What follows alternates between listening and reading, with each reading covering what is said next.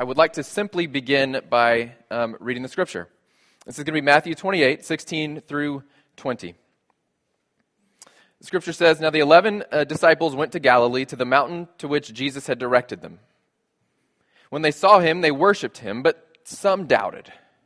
Jesus came and said to them, All authority in heaven and on earth has been given to me.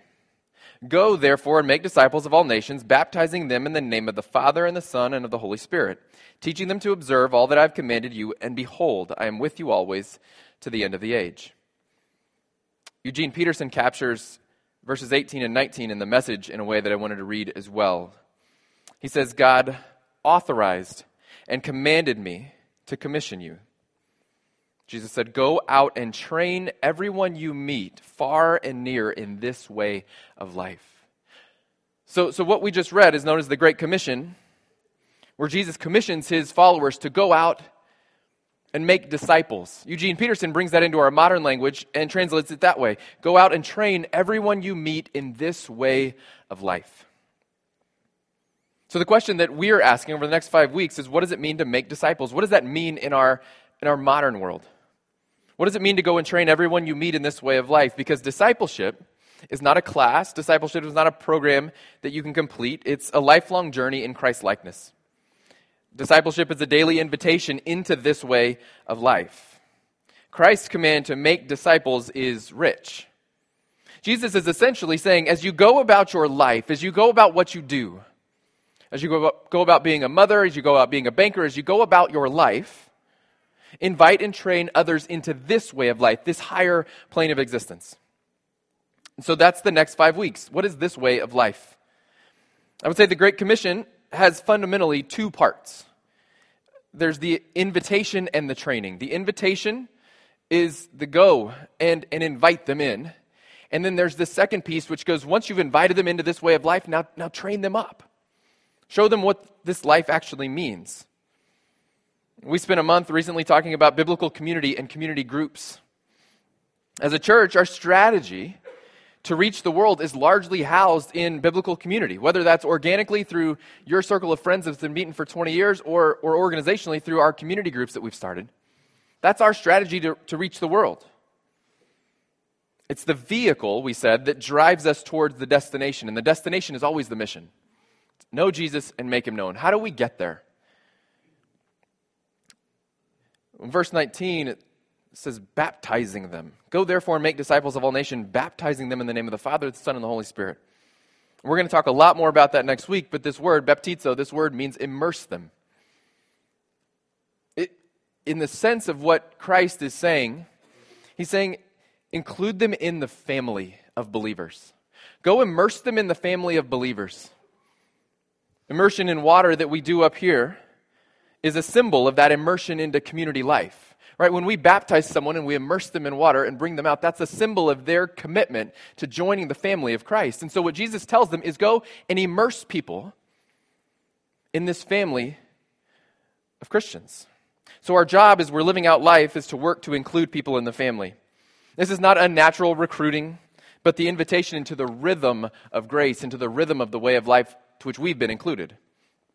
So, as our community gathers and shares life and blesses those in the city, my prayer is that every breath we take would be an invitation. Individually, we are to be making disciples. That's clear.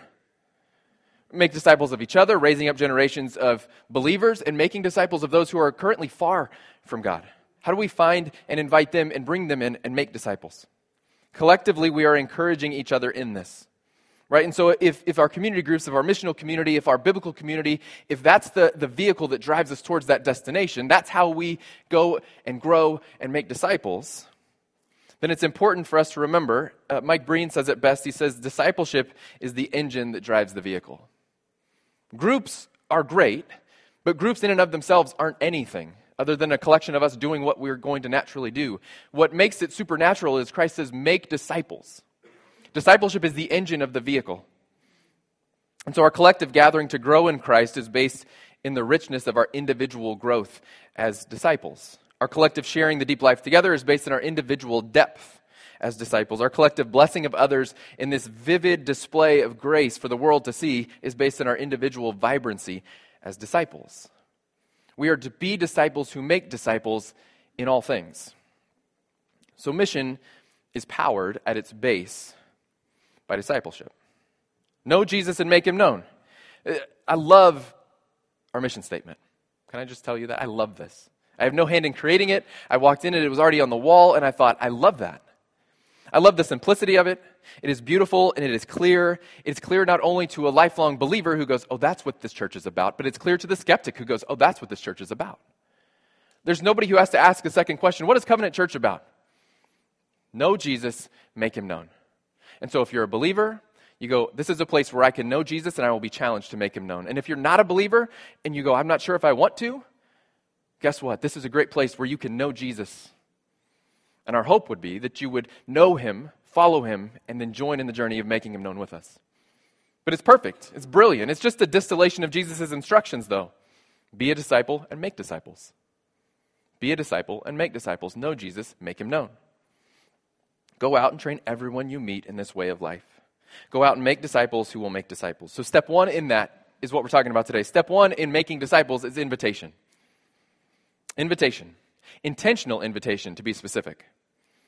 There's a pretty common experience in human life uh, that we uh, are going to use as our illustration today. It's um, potty training. Potty training is fun. It's a pretty highbrow thing to talk about. Look, there are a thousand methods and a thousand books to sell each of those methods about how do you potty train a kid. All of them, I would argue, fit into one of two categories. Every potty training method fits into one of two categories, and they tell you a lot about yourself as a parent. Category one is sugar right? You already know. Category two is shame. There's the sugar parents, and then there's the shame parents.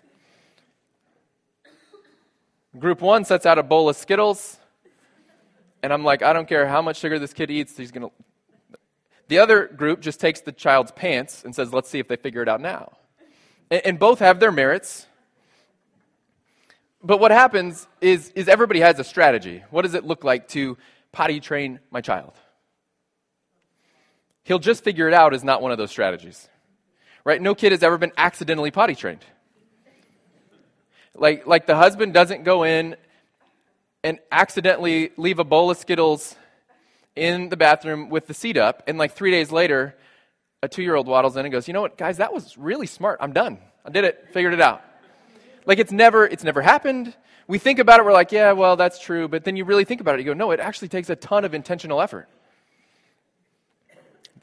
You have to have a strategy to help them achieve it. You have to invite them into it. The invitation must be intentional. And this includes all the big displays that parents do. We're throwing away all your diapers, right? Or that you go to the store and you pick out big boy pants, big girl underwear. You read books about going on the potty. You talk about how to become a big kid. All the experts will say, though, no matter what method you choose, all experts would say, you have to make clear to a child what is happening. The intentional invitation into that process is always step one. Step two can be bribery or begging or cleanup or whatever that is. But it always starts with invitation. You cannot train someone in this way of life, to bring it to what we're talking about, without invitation. You can't train people in anything without invitation. Nobody runs an accidental marathon. Like Forrest Gump is a cinematic character, he's not real.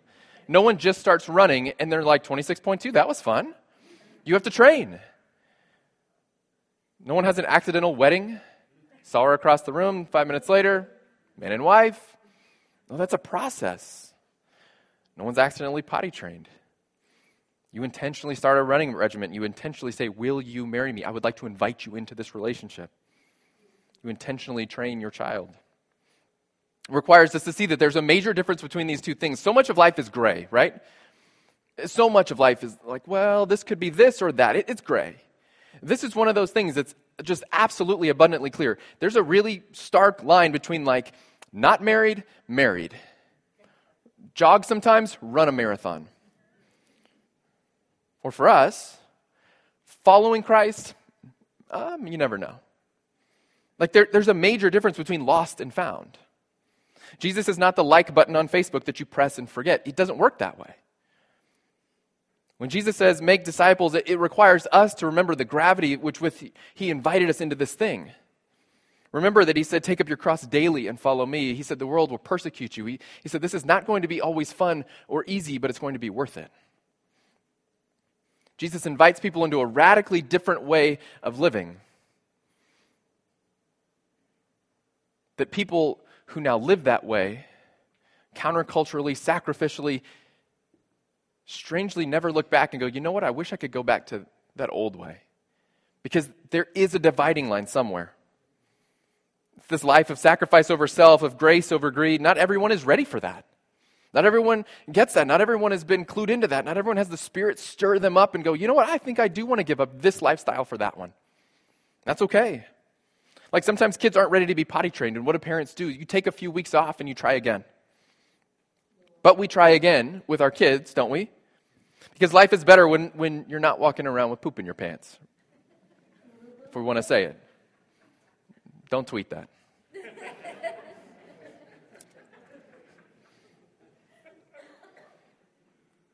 we are compelled to share the blessing of modern civility and comfort with our children because it is a better way of life. How much greater is the compelling cause of Christ?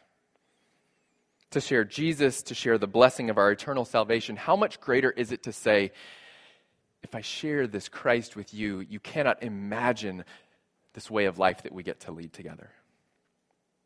Make disciples starts with an invitation to follow Jesus which brings up this word that has become a bad word in so many Christian circles evangelism. Evangelism is inviting people to Jesus. It gets a bad rap. Evangelism is not beating someone with a Bible so they'll stop doing bad stuff. It is the gracious invitation to share in the blessing of salvation and freedom in Christ. When we make it anything less than an invitation to share in the glorious blessing and freedom of Christ, then we, we've, we've sullied the whole thing for everyone. Listen to what Paul says in 1 Corinthians 9. Paul says, Though I'm free from all, I've made myself a servant to all, that I might win more of them. To the Jews, I became as a Jew in order to win Jews. To those under the law, I became as one under the law, though not being myself under the law, that I might win those under the law. To those outside the law, I became as one outside the law, not being outside the law of God, but under the law of Christ, that I might win those outside the law. To those weak I became weak, that I might win the weak. I have become all things to all people, that by all means I might save some. I do it all for the sake of the gospel, that I might share with them in its blessings. I love that in verse 23, that I might share with them in its blessings something so compelling that I cannot keep it to myself because if you don't have it, you are not living a complete life. That's the feeling that Paul is expressing. I cannot help but share this with someone else because I cannot imagine going through life without sharing these blessings. And the thing is, we're incredible evangelists in our culture, and we have more uh, evangelistic tools than ever before.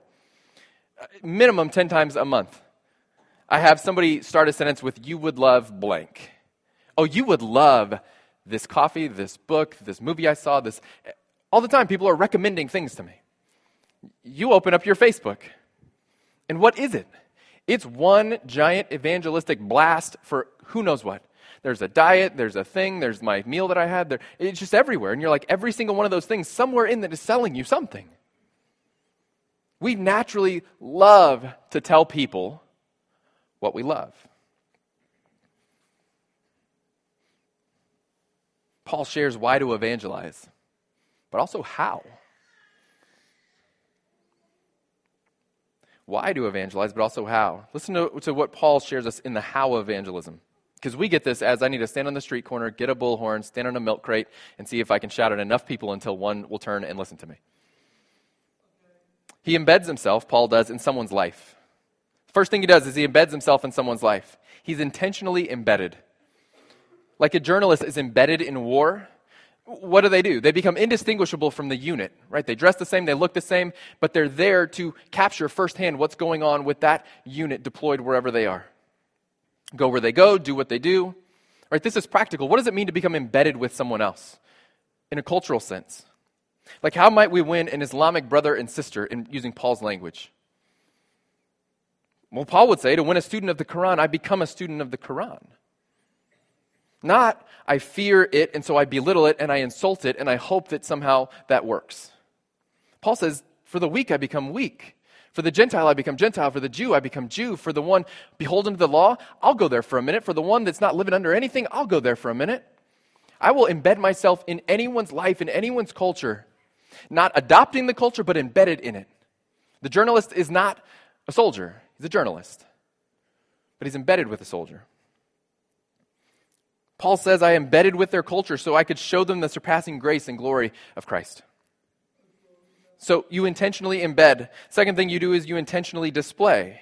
We're called to display Christ in love and grace. And once we become weak to the weak, or befriended the fundamentalist, or engaged the wayward, or whatever that looks like, then we can display Christ in relationship as an active witness. What is a witness? A witness is a living person who can give a firsthand account of something. Witness is not, hey, let me tell you this real quick thing about Jesus now that we're friends.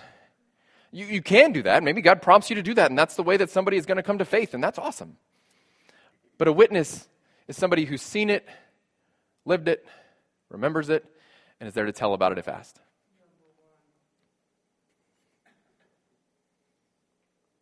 I have a friend in Texas that uh, years ago we had a community group, and he joined our community group. His name is Cody. Uh, he joined our community group, interestingly, as an atheist and a robot engineer. So those are not necessarily connected, but maybe they are. So he joins our group. His wife uh, was a believer, had been for a long time, and he was always really just not interested. And she was okay with him being not interested. Like they had kind of made their peace with the fact that she was a follower of Jesus. He didn't really believe there was a God. And he worked with science and he worked with robots and he was doing his thing. And he said, I've just never seen the evidence. So he joins our group with his wife. And we made a deal with him that we would um, love him where he was, and we told him this. We also said that we would respect his belief or lack of belief um, if he would do the same for us. It was pretty simple. So he got to show up. He got to experience friendship. He got to experience community in a way that he'd never had before. But, but we didn't pressure him. We didn't sell him. We didn't try to convince him. We just did life with him. He would say, guys, I, I, don't, I don't believe in it. It's not that I don't want to believe in it. He goes, I actually kind of want to believe in it because it'd be easier to be married to my wife if I believe what she believed. But it doesn't make sense to me. So what did we do? We were embedded with his life. He ends up moving a street away from uh, my wife and I. And so we go from embedded once a week in community group to really like we're having dinner a couple nights a week and we're sharing a lawnmower and we're kind of like we're just doing life. Displayed Jesus to him, never pressured, always listened. We were not perfect in the way this worked eventually, he's so intrigued by what's happening with these Christians that he is now kind of living life with, not recognizing that we kind of tricked him into being embedded in our lives, that he signs up to go on a mission trip with the church. He says, Oh, the church is going to Haiti. I'm going to go. And what he said was, I need to investigate what this is about. I need to see this in action. I need to see this working. I, there's something about this. I, can I go on, on a mission trip? I'm not even a believer. And luckily, the guy who was running missions at the church was a little bit of a rebel and was like, Don't worry about it, just go. See what God wants to do. If they ask you for your testimony, just pass, okay?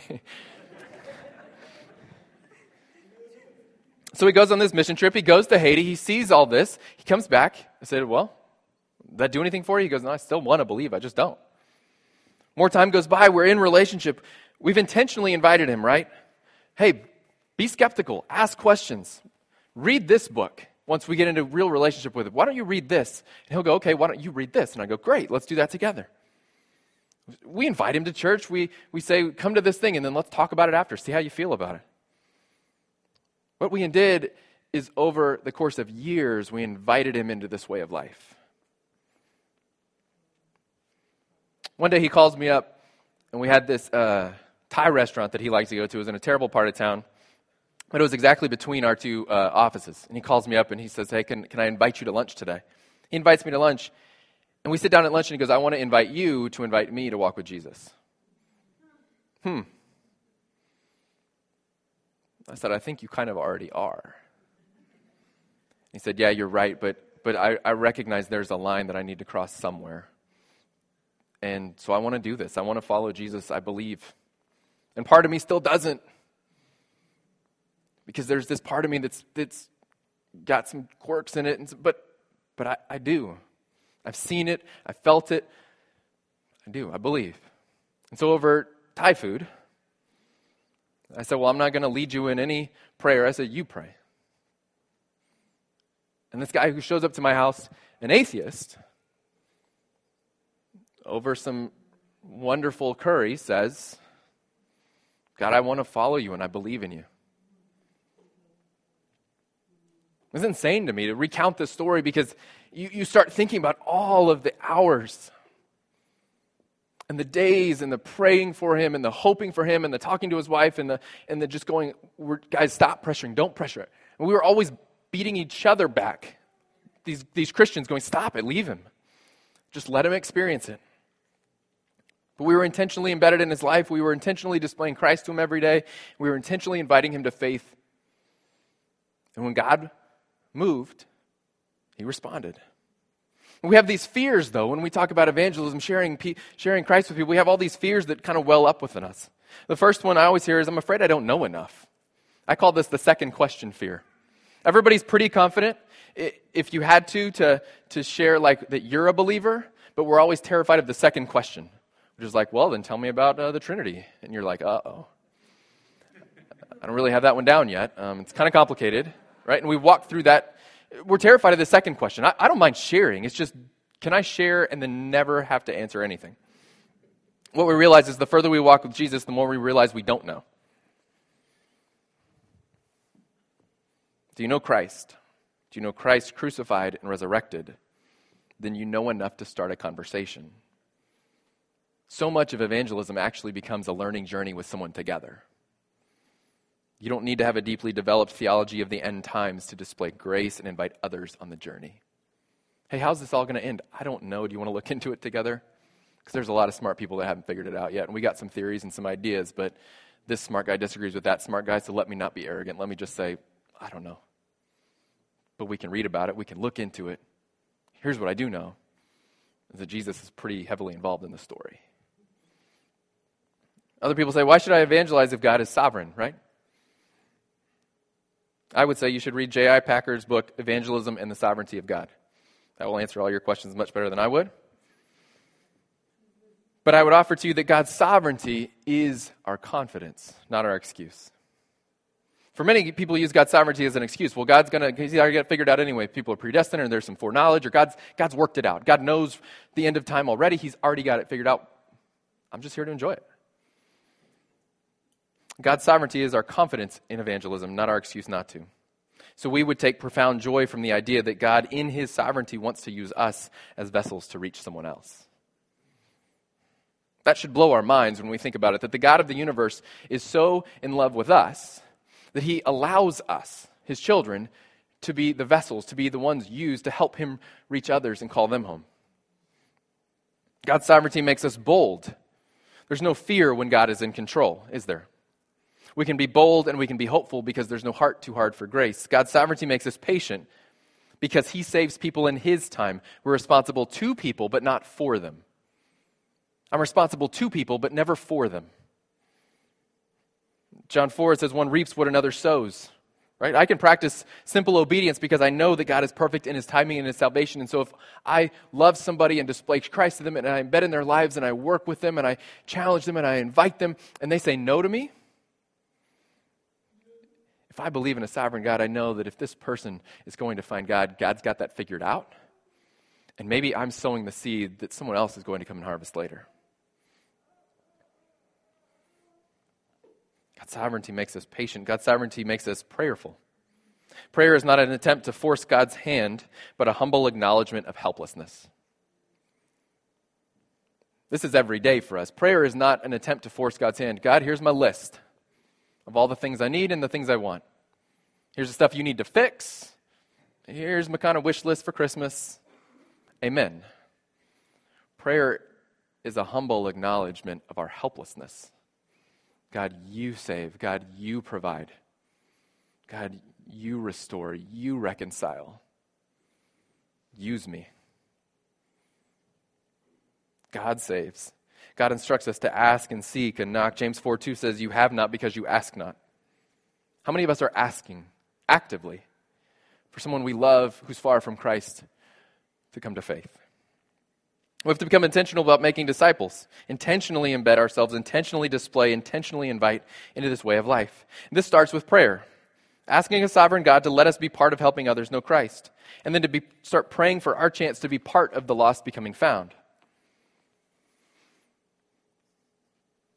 What we recognize when we think about it, when we read the scripture, and when we look at God's word, we recognize that we are wholly dependent on God to do the saving. That I cannot save someone. Prayer reminds us of that, it roots us in our faith, and it assures us that when someone does come to faith, we recognize that God is responsible and God is the object of praise. And so when Cody across Thai food says, Hey, I think I want you to invite me to, to follow Jesus, I don't get to go, We did a pretty good job reeling him in, didn't we? I get to say, How incredible is God? That He would use our lives, that He would use our broken and our flawed and our still in progress, still in formation lives to display eternal glory to our friend that he would draw our friend into this rhythm of life, that he, God, would welcome our friend into this way of life, and that he would let us be part of it. He would let me be the one to sit across from him. So I urge us as a community to become more intentional, to become embedded in people's lives for the purpose of displaying Christ and inviting people to faith. And so when you came in today, you found a card on your seat. Do you have your card? Show me these cards. These are beautiful cards. Greg designed these. Whatever Greg designs turns to gold.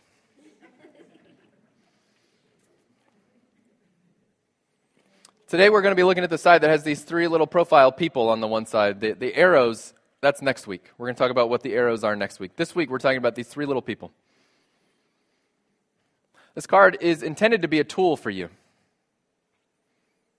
And so my hope is that today, now or this afternoon or tonight before you go to bed, as you're thinking about this, that you would be able to find three names to put on this card. Three names of people that you are praying for that you might have the chance to share in the blessings of the gospel with them, as Paul said. Who do you know that you would love nothing more than to wake up and hear tomorrow that they've decided to join this way of life, that they've decided to walk away from what they're doing and to walk into the path of grace. Where would that just liven your spirit? Those are the people that go on this card. The three names of people who you want to be part of, then, intentionally inviting into that space. And the idea is you would write that down. And then every day we might pray as a community that I would have the opportunity on some level, at some point, in some way, God, you show me, to impact them. Whether it's in word or deed, whether it is in simply praying for them daily and waiting for them to wake up. But it would be our daily intentional reminder that there are people there that God has designed for us. He has set them aside and He's given us a chance to have an impact on their lives to be the people that might display His grace and His glory. Because we all have them, they're in here somewhere. But life is busy and life is distracted, and so we lose it. And if we're not careful, we can go our whole lives and forget that part of the reason we've been given these whole lives is to be ambassadors for Christ. And so, like Paul, we long to share in the blessings of God's grace. We long to share in the beauty of Christ's resurrection. We long to share that with others. So, who are the people that you would say, God, give me a chance? Give me a moment, give me a word, give me a give me give me a chance. And then the challenge is every single day that this would become part of how you pray. So when you pick up this card, and I've had one of these like this before. The top of my card for years was Cody. every day, God, give me a chance. Give me a chance to love him today. Give me a chance to display you today. Give me a chance. Open a conversational door I didn't even know was there. God, give me some insight, some wisdom. Give me something that I might reach my friend. And then God does it.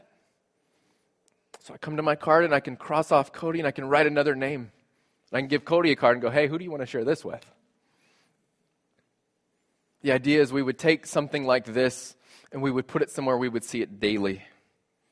It fits in your wallet, sure. It'll fit on your fridge and it'll be hidden by coupons in a week or so.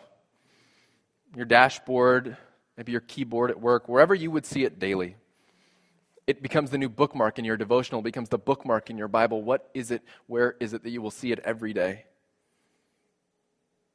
Because God, in His grace, sent Jesus to save us and set us free. And so, my challenge for us as a community, as we face outward, as we look outward, as we say, how do we share the blessings that God has given us? God, how do we lift up this cup of salvation for all to drink from? Our prayer becomes how do we become ambassadors for that in the lives of others? Intentionally, daily seeking that. In a minute, we're going to take communion, which is our family way of intentionally remembering that God is good to us, that God sent Christ to be the ultimate sacrifice to save us from our sin and from death, and when Christ was risen, that life eternal was established and that we are included in that as his followers, as believers. And so when we take the bread, we remember that he gave his body for us. When we dip it in the cup, we remember that his blood was spilled so that we might be set free. And so maybe today, as you remember, maybe today's remembrance is also a nudge from God. That who also needs to join in this meal with us? Who also needs the grace that we know and love? Let's pray.